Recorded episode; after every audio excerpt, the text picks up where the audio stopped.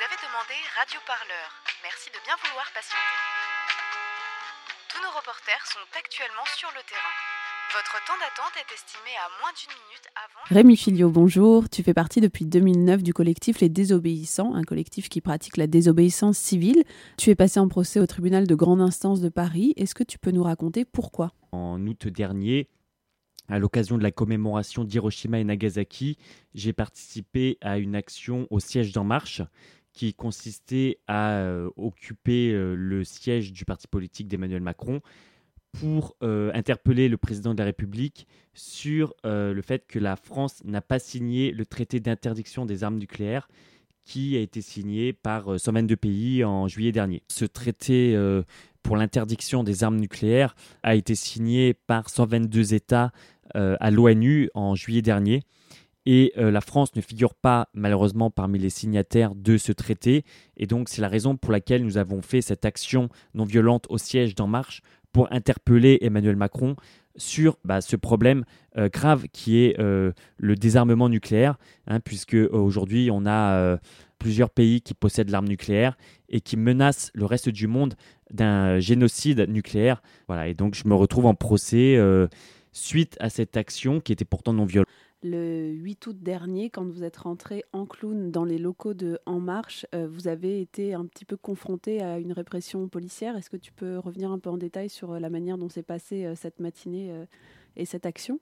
Bah, nous, c'était une action non violente. On était vraiment dans un esprit de de pas s'en prendre du tout aux personnes, ni aux objets d'ailleurs. Hein. On n'a absolument rien dégradé dans les locaux d'En Marche. donc la porte était ouverte. Hein. On a réussi à ouvrir la porte.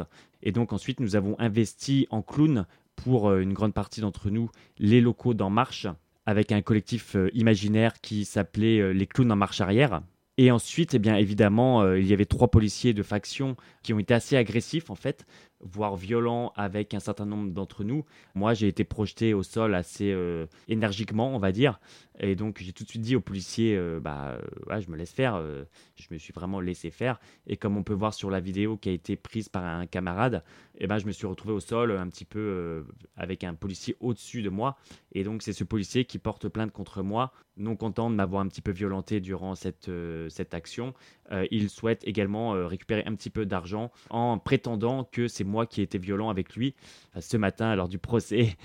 J'ai pu dire que, eh bien, euh, absolument pas. Euh, d'ailleurs, euh, un, agent de sécurité d'En Marche lui-même a affirmé lors de sa déposition que absolument personne n'avait été violent parmi les manifestants durant cette action. On espère que cela va servir, j'espère bien, bien entendu, une relaxe. Pour parler de l'accusation en tant que telle sur des plans techniques et juridiques, qu'est-ce que tu encours aujourd'hui en termes de risques et quels ont été les chefs d'accusation qui ont été déposés contre toi?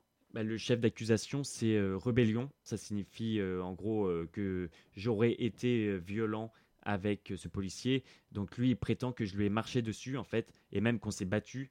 Il a fait plusieurs déclarations et à chaque fois, ça, c'était de plus en plus grave ce qu'il prétendait contre moi. C'est vraiment totalement incohérent, en tout cas, son, son discours. On espère que ça va totalement me disculper. Voilà la peine maximale théorique.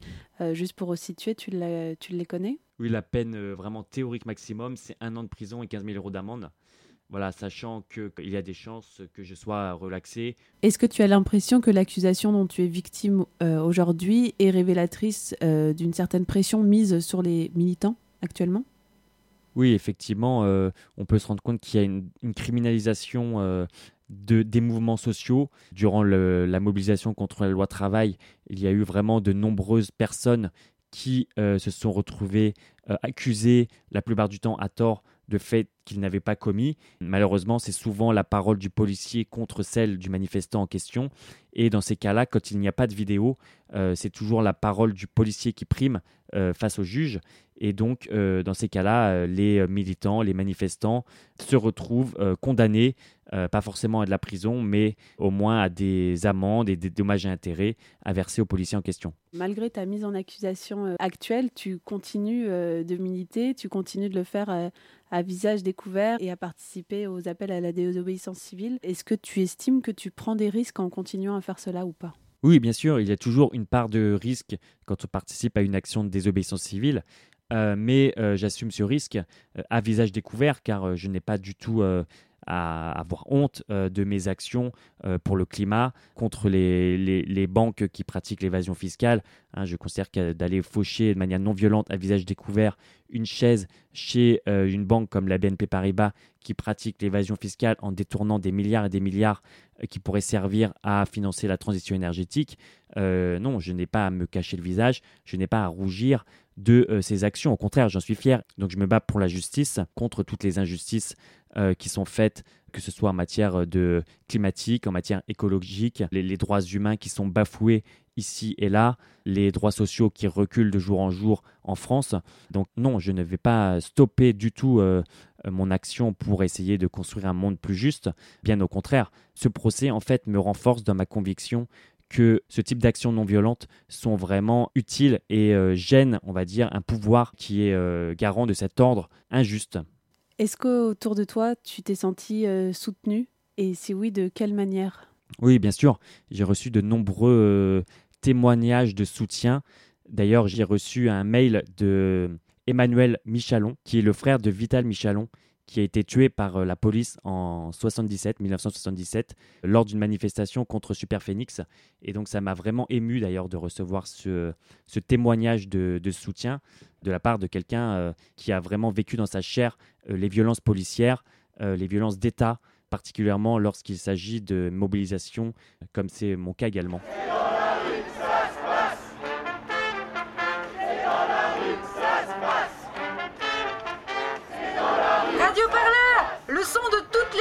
Sur radioparleur.net.